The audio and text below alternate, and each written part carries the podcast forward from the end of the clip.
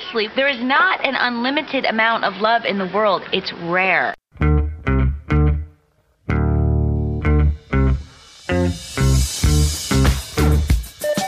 TGIF, it's Mantz and Mitchell with Gary Mantz, Suzanne Mitchell. A double shot of good conversation with great guests to jumpstart your weekend. Mantz and Mitchell, you're on the air. Thank you, our grand poobah, Eric Krema. Always glad to hear from him. Hi, everybody. I'm Gary Mantz. I'm Suzanne Mitchell. We are Mantz and Mitchell in your ears for the hour of a Friday. Once again, privileged to work alongside, well, across about 3,000 diagonal miles anyway. Bad boy Benny Mathers, our producer. Benny, how are you? The grand poobah, does that mean I'm the little poobah or like the mini one? Like, I only feel like representation Like should be. mini Uh, me? No, you're too. no, important to no, no, no, there's no mini me.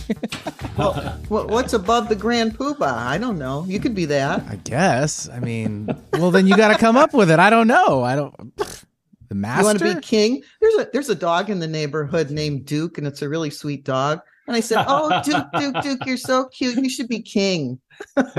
See? So, well, for today anyway, Benny is the Duke of Poobah. ah, there we go. I like it. Writing it down. There you go, Duke of Poobah. Well, It's been what, every six years or so, we have to get in touch with this guy because he is a philosopher for everyone. Th- This is only the mm. second time we've talked to him, and we are so looking forward to it today. Can I go ahead and give him his mad props? Oh, please Let's- do. let's bring he this man so on. many good things to say. Scott Stabile is the author of Enough as You Are, Enough as You Are, and Big Love, The Power of Living with a Wide Open Heart. He's a passionate love advocate who believes there is no force more powerful than love to create real connection and healing in our world. Scott guides transformational breath work journeys and leads personal empowerment workshops internationally. His inspirational posts have attracted a huge and devoting social media following, including more than now. How what would you think would be a big number for social media, Gary? How about three hundred and fifty thousand? I'd say that's a big number. That's that's about three hundred and forty nine thousand more than we. There may be people running for president who don't have that many. we will be sure to give out his contact information and more about how to get in touch with him at the bottom of the hour. In the meantime, welcome once again to Mantz and Mitchell. Scott Stabile, good to have you with us today. Oh, I'm so happy to be with you too. I love your energy already. It's been too long.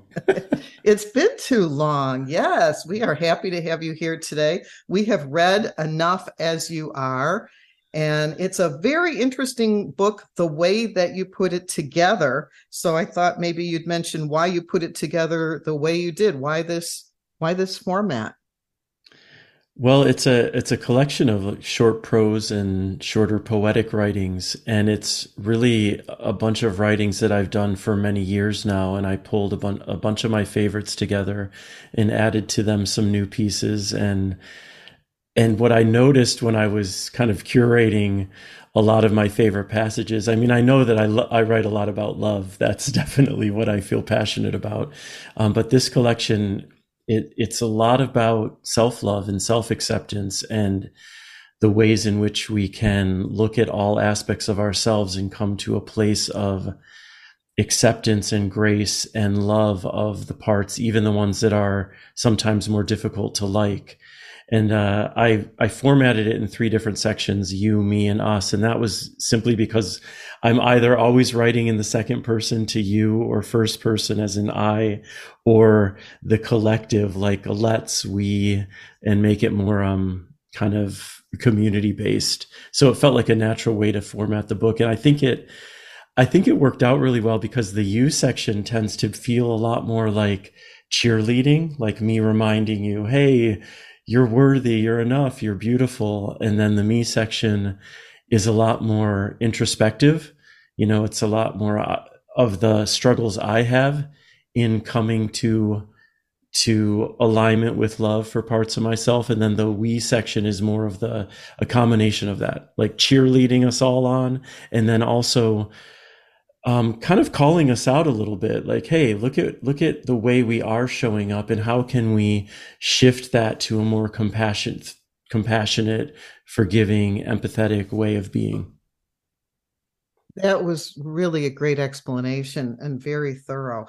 you said you'd been collecting these for a long time. Uh, like how long have you collected these years? And do you have a file folder that's like four inches wide or something that has all these pieces of paper in it?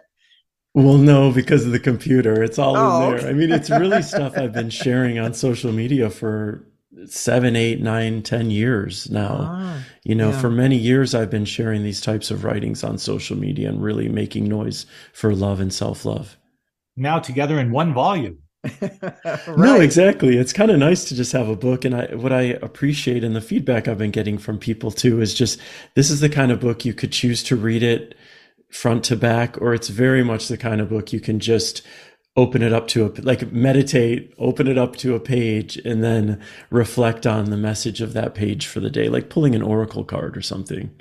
That was exactly what gary and i were saying this morning. We read it front to back. We wanted to read each section and see what was in each section. But then we sat and talked to ourselves and said you know we could leave this on our coffee table and then just like pick a number between 1 and 220 and yeah. every day read something that could be pertinent to our lives which would be yeah. very easy to do um, in the introduction i mentioned something about breath work transformational breath work journeys i wanted you to say a yeah. little bit about that what what is the significance of, of breathwork journeys. Well, have you all heard of um, holotropic breathwork or no, any no, anything no, like? Please okay. explain it. Yeah, I mean, there's this this type of breathing. I mean, there are a lot of different types of breathing, and if you've practiced yoga, there's a, a whole host of pranayama breaths. Well, years ago, I was on retreat in Costa Rica, and it was actually an ayahuasca retreat. And we had several different ceremonies with this plant medicine. But prior to beginning those ceremonies, the night before, we were guided in this one hour breath work session. And it was a very specific way of breathing. And it wasn't a meditative breath. I think a lot of times when we think about breath, we think about ways to get us into a more relaxed state. This breath is actually an extremely activating breath and you're lying on your back through it and you're breathing in and out through your mouth in a very specific way. And when I tell you that in that first session, this is my introduction to it. I went, I was laughing hysterically. I was crying hysterically. I was uh, like my body was flailing and activating. And I, I swear I saw the light of my soul. Like I experienced mm.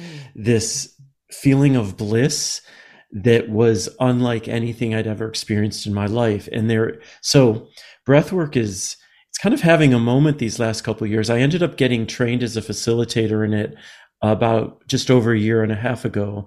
And it's simply another tool that you can use to move energy in your body and activate healing. You know, I've had uh, inner child work healings and breath work. I have communed with past loved ones, which is nothing I've ever experienced in my life prior to this.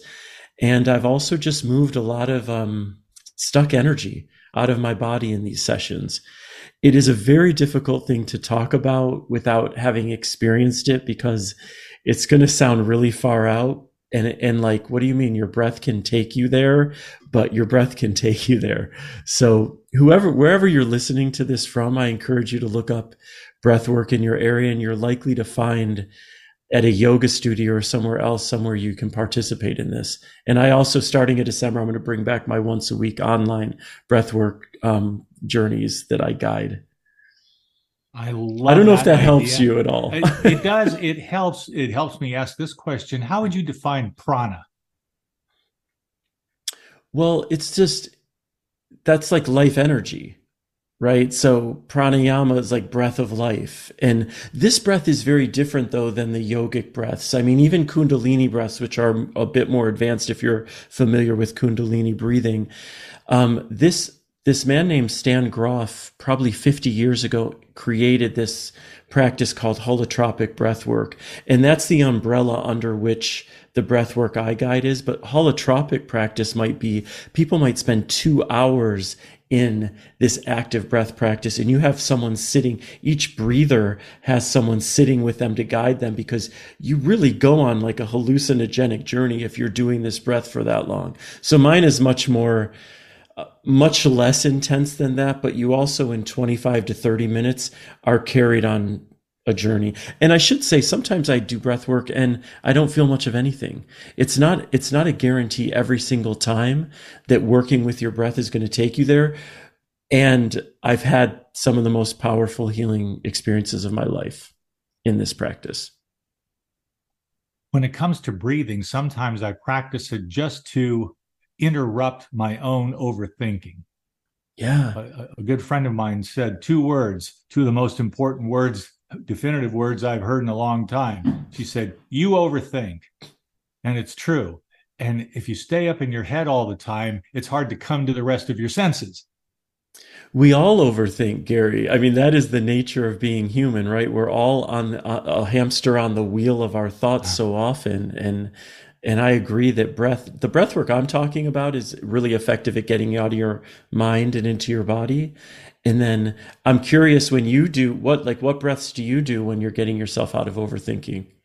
For me, it's a matter of not counting them. I find that just gets in the way because then Mr. Overthinker goes, No, am I at six or seven? I, I forget. Should I go back to one? All of that all of that unsaneness shows up, right? All of that neurotic behavior. Yeah. And so uh, I feel like if I breathe as deeply as I can comfortably, hold it just ever so slightly, and then let it go, whether I'm pushing the breath out or simply letting it out either through my nose or my mouth. If I do it enough times, I don't have to count the breaths. I can feel the effect of the breathing itself. It's cumulative. Yeah, that makes sense. There's so much we can play with with all different types of breath, honestly, and and especially when we're when we're racked with anxiety in a moment, like just one of the most powerful breaths I'll, I'll just share with you for me to ground me and to help me feel more centered is just to give your exhale two beats more than your inhale. So if you're inhaling four counts, at the fourth count, hold it for one beat and then uh, exhale six counts. If you're inhaling three counts, exhale five counts.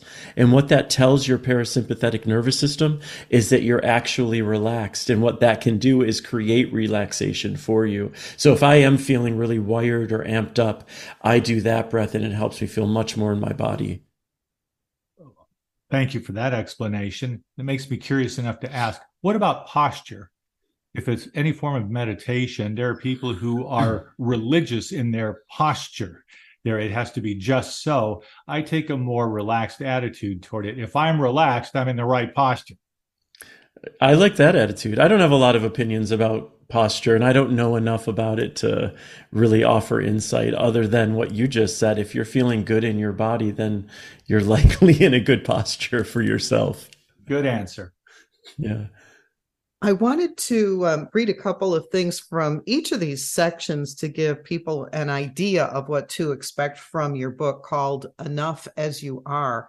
The first section is called You, and I'll, I'll read uh, one or two of those and we'll talk about them. The first one is on page five.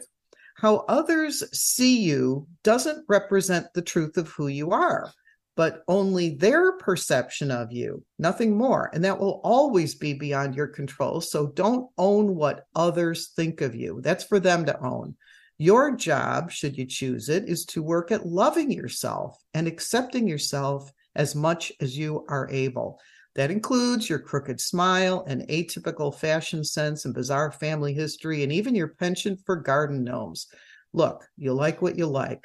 There will only ever be one you, just one in all of eternity.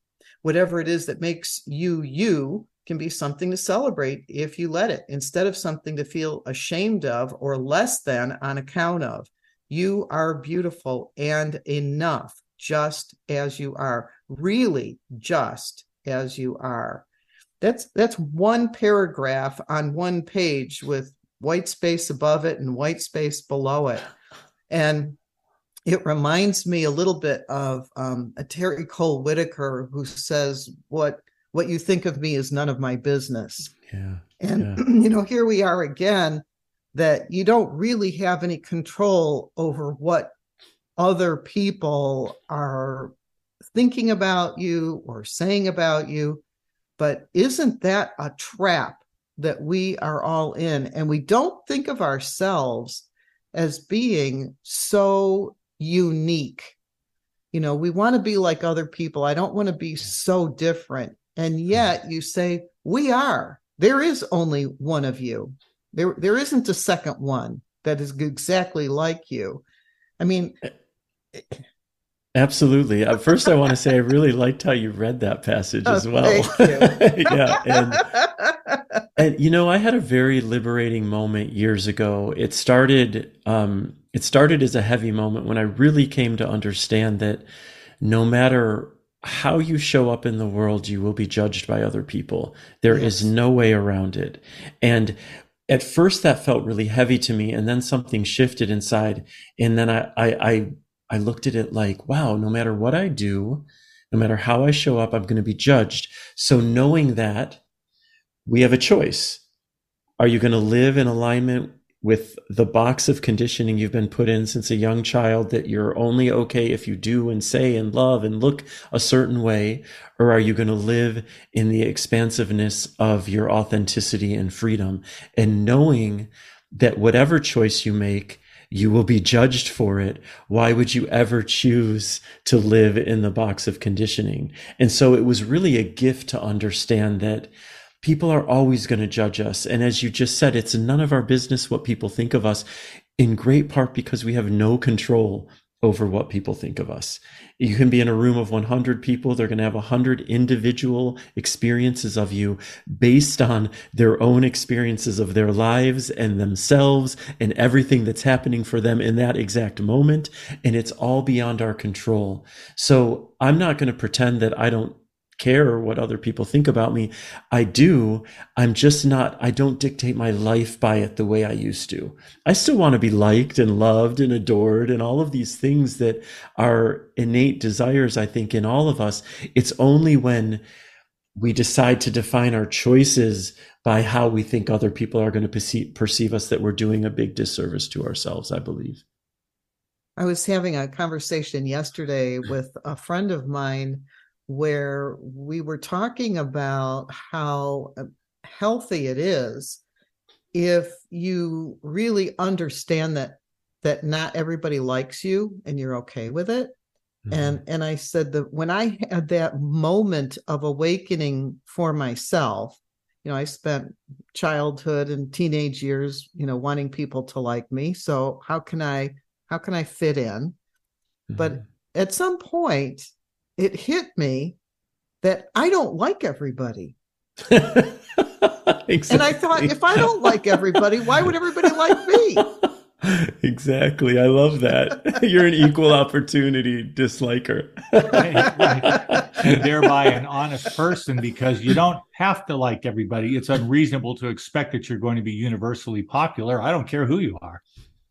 Absolutely. The the one thing I would invite in all of us, and I certainly am this is what I'm working on in my life and have been for a long time, is is recognizing that I don't have to like everybody or even all as- aspects of myself to offer love. Like love doesn't require liking people, but can I still, even with the people I don't like, center myself in a more compassionate place in terms of if I'm interacting with them, how I interact with them, because that, that for me is the invitation of love, understanding that it is always possible to rest in a more compassionate state of being, a more empathetic way of being. And even if we know this isn't a person I want in my life, and, and how do you apply that to social media where we're bombarded? If you're someone who's on social media, bombarded with reactionary responses to everything and being confronted with really toxic messaging by people. For me, it's like, can you resist the impulse to respond in a way that is also toxic because understanding that that doesn't ultimately in any way serve the greater good. First and foremost, it doesn't serve me. It doesn't serve the other person and it doesn't serve the greater good to add that kind of um, dehumanizing or shaming um, energy to an environment that's already filled with dehumanization and shame. Yes. Yes. Thank you. Thank you. On that note, I'm going to read a second one because I would like to Great. pick a couple. There's there's a lot of pages here, and I'm only going to pick a couple from each section. This is quite the Whitman sampler you have Yes, going it on. It is Whitman Oh, wow. Courtesy of Scott Stabile. This one is a little milk chocolate with cashews. It's called on page 10, just show up as you are. You don't have to look or feel great. You don't have to be prepared for each challenge or know all the hows of every situation. You don't have to be fearless, have all the answers, or be 100% ready. Nobody is any of these things. Nobody ever was. It's not about being perfect at all. You just have to show up as you are, despite all the objections and insecurities of your mind, despite each and every fear that threatens to hold you back, despite the limitations and criticisms others will place on you. Hmm. To hell with all that. This is your life, your journey, your adventure, and it's all asking, and all it's asking of you is to show up for it as you are. That's enough. That's more than enough. That's everything. And to that, I wanted to tell you another story, and then you can tell a story if you like, Scott. And that is that uh, for 10 years, I was in Toastmasters. And for six of those 10 years, I was in the leadership statewide of Toastmasters. And I can remember when I was a, a newbie member, uh, I was a member for a year and very active and loving what I was doing when I was asked to take a larger role. And the little me goes, Who, me? And mm-hmm. and and then I I said yes, I would do it. And of course I I grew quite a bit out of managing a half a dozen Toastmasters clubs in the area that I was living in what I discovered at that time was what leadership was. Leadership was no more than saying yes, Mhm. because it wasn't as though the leaders were extra smart, they weren't extra anything, or uh, more charismatic. They weren't anything other than willing to do the job. And so I m- met with many different types of people introverts, extroverts, people who, you know, were of all different age ranges, all different educational ranges. But the person who put their hand up and said, I'll do that, that's what made him the leader. Mm. And all the people that kept their hands down didn't want to be the leader. Sometimes all it takes is your willingness to show up. And we think, oh no, I have to be this or that. I have to be, Yeah. you know, smart and rich and, you know, have my whole life together before I can lead a group of people. And that's really not true. And I, I figured it out then that you don't have to be a certain way. You just have to say, yes, I'll do that.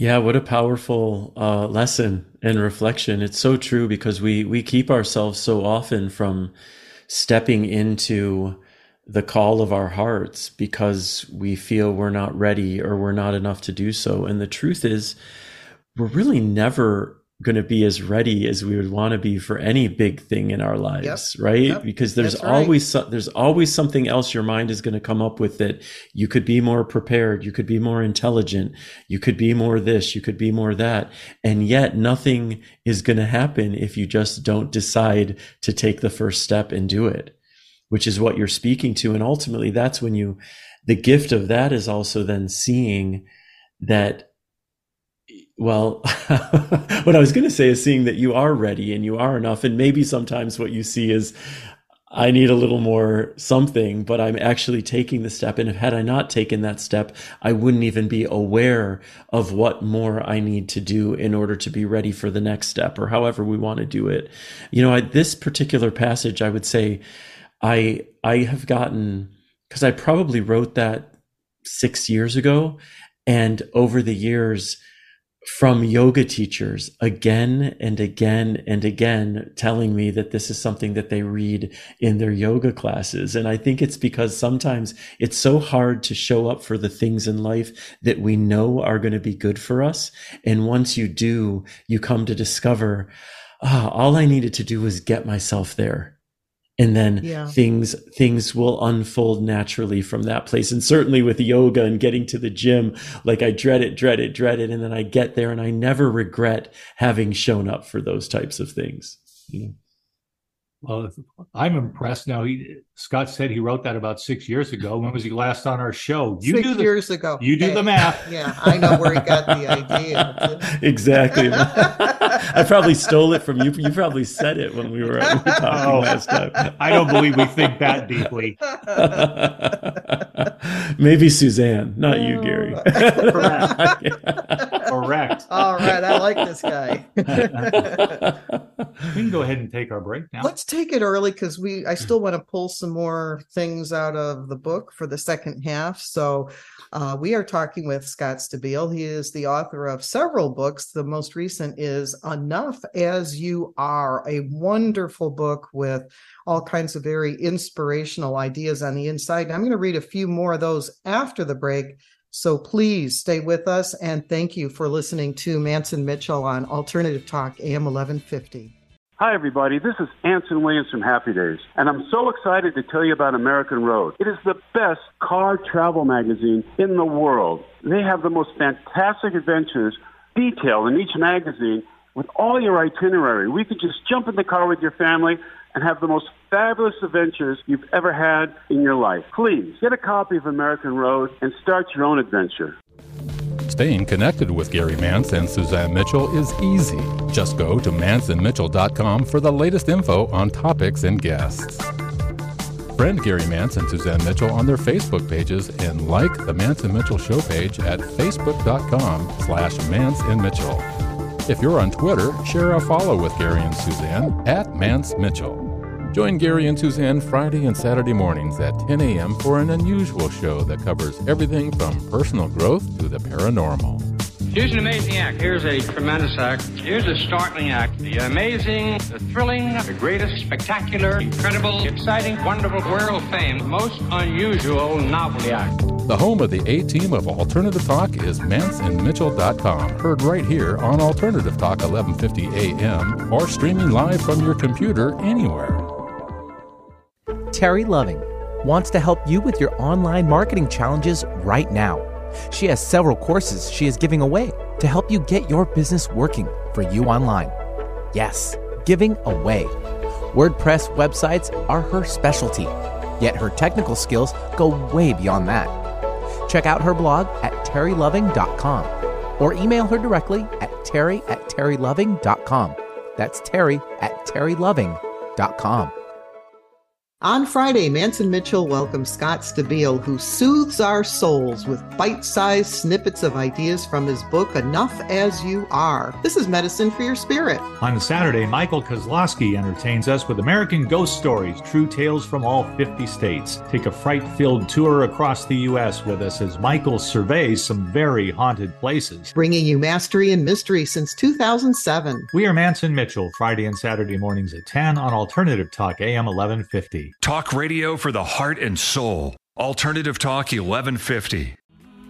Welcome back to Mantz and Mitchell and our guest this hour, Scott Stabile, author of uh, several books. The last one here in my hand is Enough as You Are. Scott, if people would like to get your books, find out about breathwork journeys, or connect with you on social media and be one of 350,000 people on Facebook with you, um, please tell our listeners now all the ways in which they can connect with you.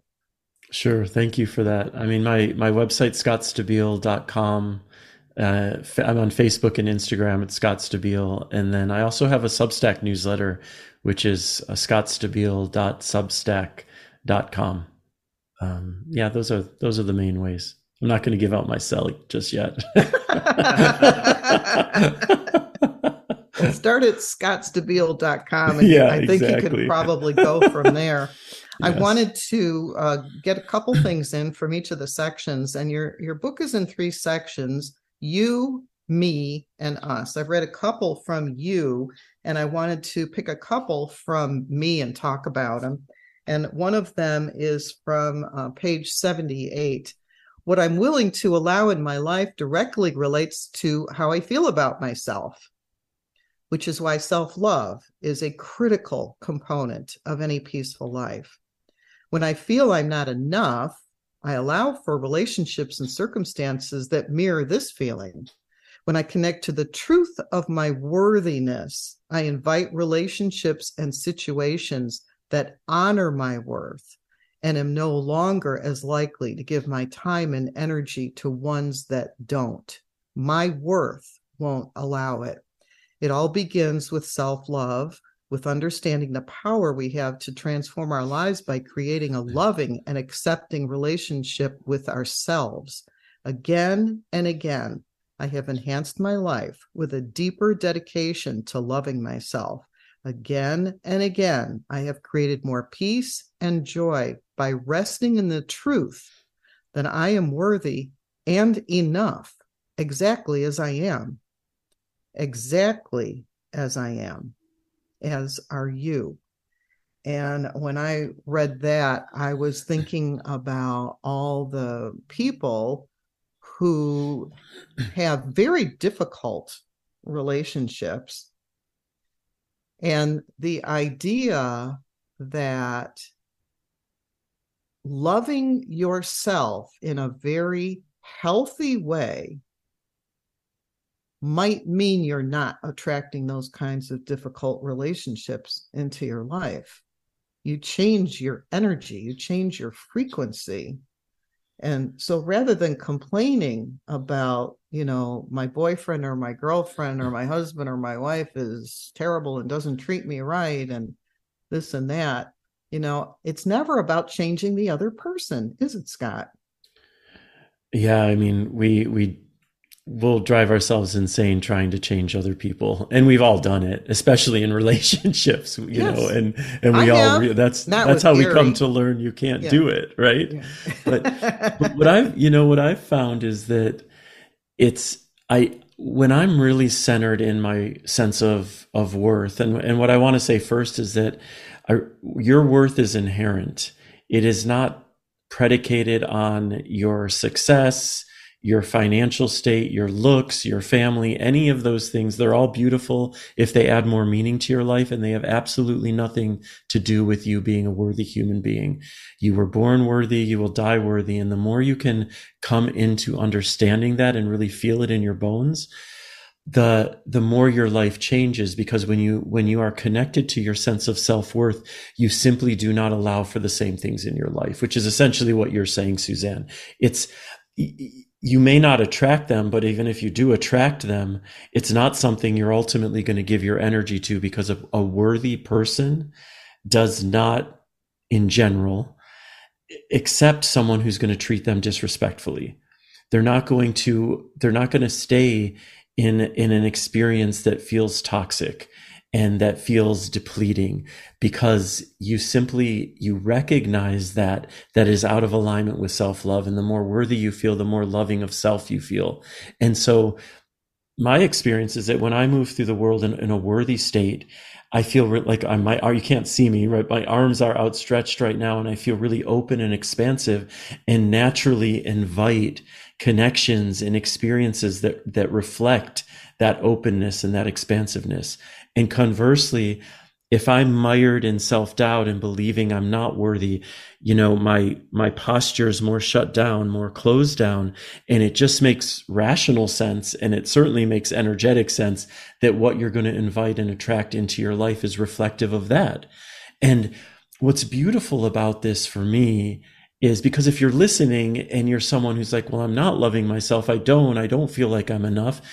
The first thing I want to say to you is that it's not too late, right? It is always what we do from this moment on that will matter the most in our lives. And knowing that you can, you can at any point decide you want to shift and deepen the relationship with yourself and then look at ways to go about doing that.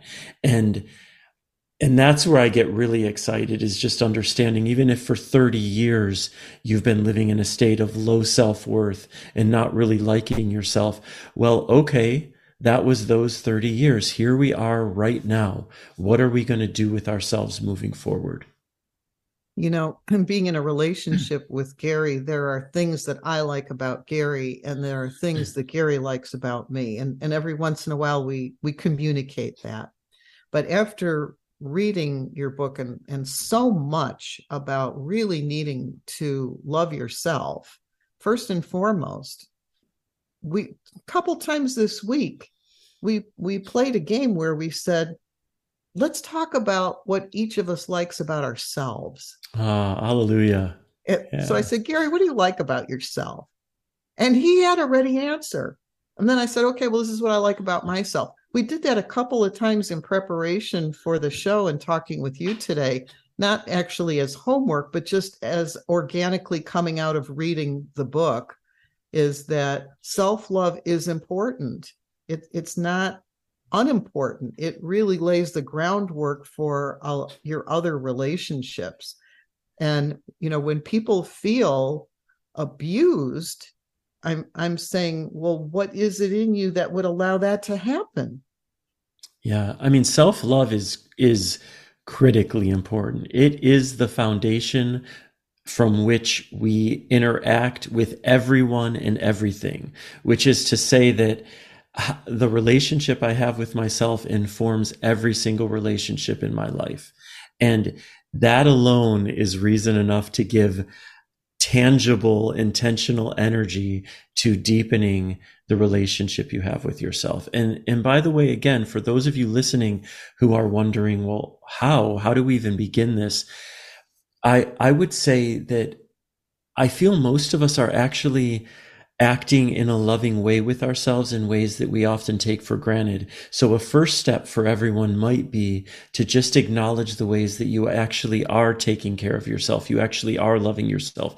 Every time you brush your teeth, every time you prepare a meal for yourself, every time you dress yourself in clothes that make you feel good, every time you clean your home, these are actually all acts of self-love. And yet we don't take the time to acknowledge them. And then we come to this place of believing I don't love myself. I'm never taking care of myself when in fact you're taking care of yourself often throughout the day. So I invite you, like the next time you cook yourself a meal, the next time you brush your teeth, as corny as this may sound, take five seconds, 10 seconds and put your hands on your heart and just acknowledge this is actually me in this moment loving myself. And what that does, because everything here is energy and energy naturally builds upon itself, it creates momentum. Every time you're taking a moment to acknowledge the way you're loving yourself, you're creating more and more opportunities for you to love yourself throughout the day. And all of those moments of reflection on self love are moments taken away from our minds propensity to self abuse and call ourselves names and beat up on ourselves. So it's all money in the bank for me. I love that. I love that. There's a ditty sung in some religious circles that goes something like, and pardon my singing here, but I love me so much, so I can love you so much it astounds me how many people I meet who have the first part down and then they figure, ah, that's enough for one day. yeah. And that's, I do want to say to what you're saying, that is the beautiful, because some people resist giving energy to self love because they think it's selfish. And we're, and women especially are conditioned so deeply. You have to take care of everyone else first before you think of yourself. But the beauty of the energy of love is that it always transcends self. And you can trust that by giving energy to your relationship with yourself, you're actually being of service to others in your life. And it will find ways to show up. Having that mindset seems to create its own opportunities, if you will. 100%. Yes. All right. I'm going to read a second one from the section called Me. I don't expect my neuroses to disappear, but they don't carry the same weight as they once did because I don't feel as heavy about them. I don't judge my perfectionism, obsessive thinking, envy, and compulsive habits the way I used to. I see them as part of being human, and I've chosen to accept them as aspects of my personality. I find them enjoy- annoying, even crippling at times, but I try not to begrudge myself for them. I don't believe we evolve out of our personalities as much as we evolve into a more expansive acceptance of who we are. I'm learning to let my mind be without the compulsion to become my mind. In my commitment to love myself, I shower love on the frustrating bits too I become the sky and don't fret as much about my hmm. inclement weather. It is nice and hard to accept the shadow parts of hmm. ourselves. You know, it's nice to talk about, you know, what we do well and how wonderful we are. But how can you say it's okay that I'm this way or that way? It's okay if I get cranky. It's okay if I'm judgmental? How do you how do you accept all of it? I mean, for me, part of that process is really reminding myself that every other human being on the planet gets cranky. Every other human being envies. Every other human being is jealous. We all have human minds, which means we all carry within us the vast insanities that come with having a human mind. And, and I'm a, much more generous and graceful about my humanity than I've ever been. And I also have learned that in all my years of shaming myself for my envy or for my jealousy or for all the different ways in which I'm not showing up in alignment with how I would like to, I have never shamed myself into healing. And yet I have loved mm. myself again and again into a better place of being, which is to say that we don't even consider often the possibility that it's it is it is possible to love the aspects of you that you don't even like. And i am getting much more practiced at inviting all of those things to sit at have a seat at the table. Because anything we try to deny anything we try to put in the dungeon they're just going to be pounding on the doors and making a lot of noise and and creating within us who knows what kind of passive aggressive behavior or, or aggressive behavior because we're unwilling to just be honest that this too is a part of who I am. That and then the other thing acceptance that self acceptance is key Self acceptance is key, as is accepting the parts of ourselves that are unable to have self acceptance. Like part of self love invites me not only to love everything about myself, it invites me to love the parts of myself that are unable to love everything about myself. Like we're so expansive in our capacity for love. And when we really open ourselves up to it, there's nothing out of bounds as far as love is concerned. And the beautiful thing about that is when we are able to do that for ourselves, we are so much more naturally able to do that for others. I love that. Me too. I love that. All right. Section number three is called Us. And I've got one thing here, at least one, hopefully two, but one thing I want to read from the section called Us. We have more control over our thoughts than we tend to believe. If a movie we don't like is on TV, we find a new one. If a song we can't stand is on the radio, we change the station. And yet, when we're thinking thoughts that make us feel like crap, we often keep thinking them. We lock ourselves into the misery. It's possible to change the channel on our thoughts too tune into a station that feels better, one rooted in love or creativity or beauty or anything that feels more uplifting. Why not practice this? Why not play with giving ourselves more good feeling thoughts as often as possible? Not from a place of denial either, but from understanding that there is so much more than darkness and pain here, just as there is so much more than self abuse and insecurity in our minds. We think we are our thoughts. That's that's who we are. I am my thoughts. Yeah. it is hard to change a thought. And I, I think that was either Henry Ford or Thomas Edison said the hardest thing to change is a thought. Mm-hmm. It is it's difficult to change thoughts. And I, I find in conversations with people, especially when people are suffering, I, I say, well, let's can we look at it a different way? Can we can we get a different perspective? I try to do that with myself. I try to do that with other people because it's our stinking thinking that puts us in a bad place.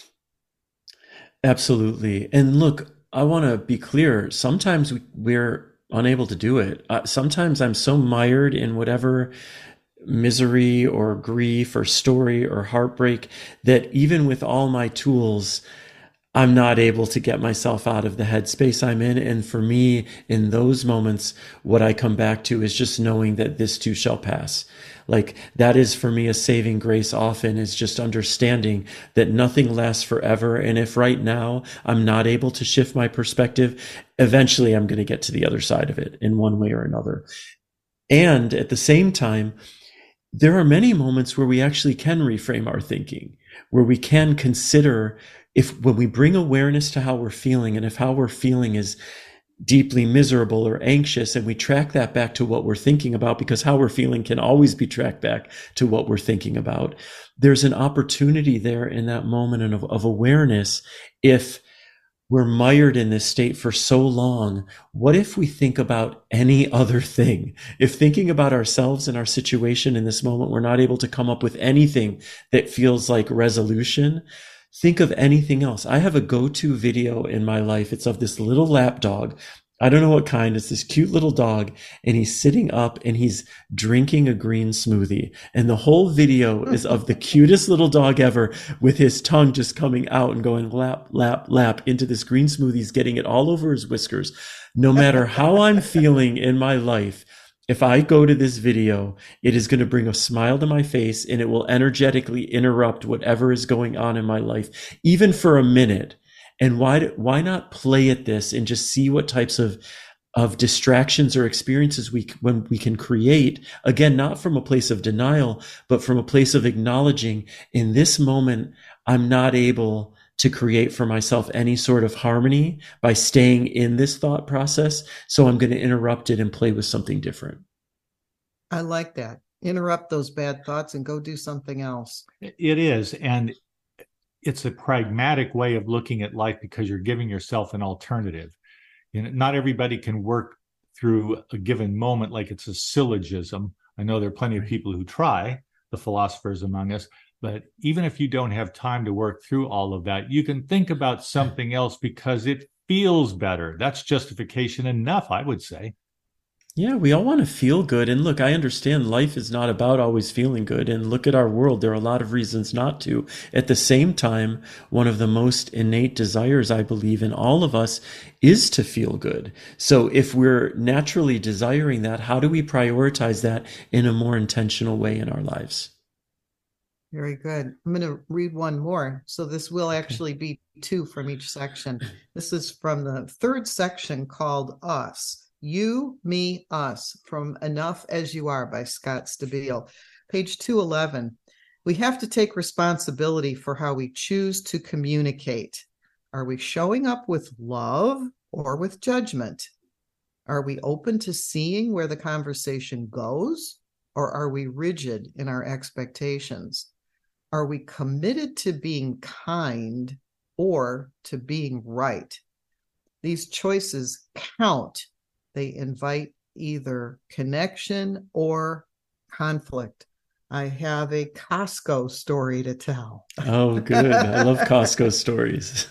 when there's only two people that get you out of the place, and of course, there's lines to get out, and they're checking your ticket and there have been uh, many a time coming out where you're jockeying for position you know can i be next and who's uh-huh. behind me and who's in front of me and you know all that's going on well the other day when i was in in costco uh, i had oh a dozen things in a basket and a little old man came up beside me and he had one thing in his hand and he was he's deciding he was going to beat me out Now, I could beat this guy out in a country mile. He was 10 or 20 years older than me, and I could Uh-huh. easily get to the front.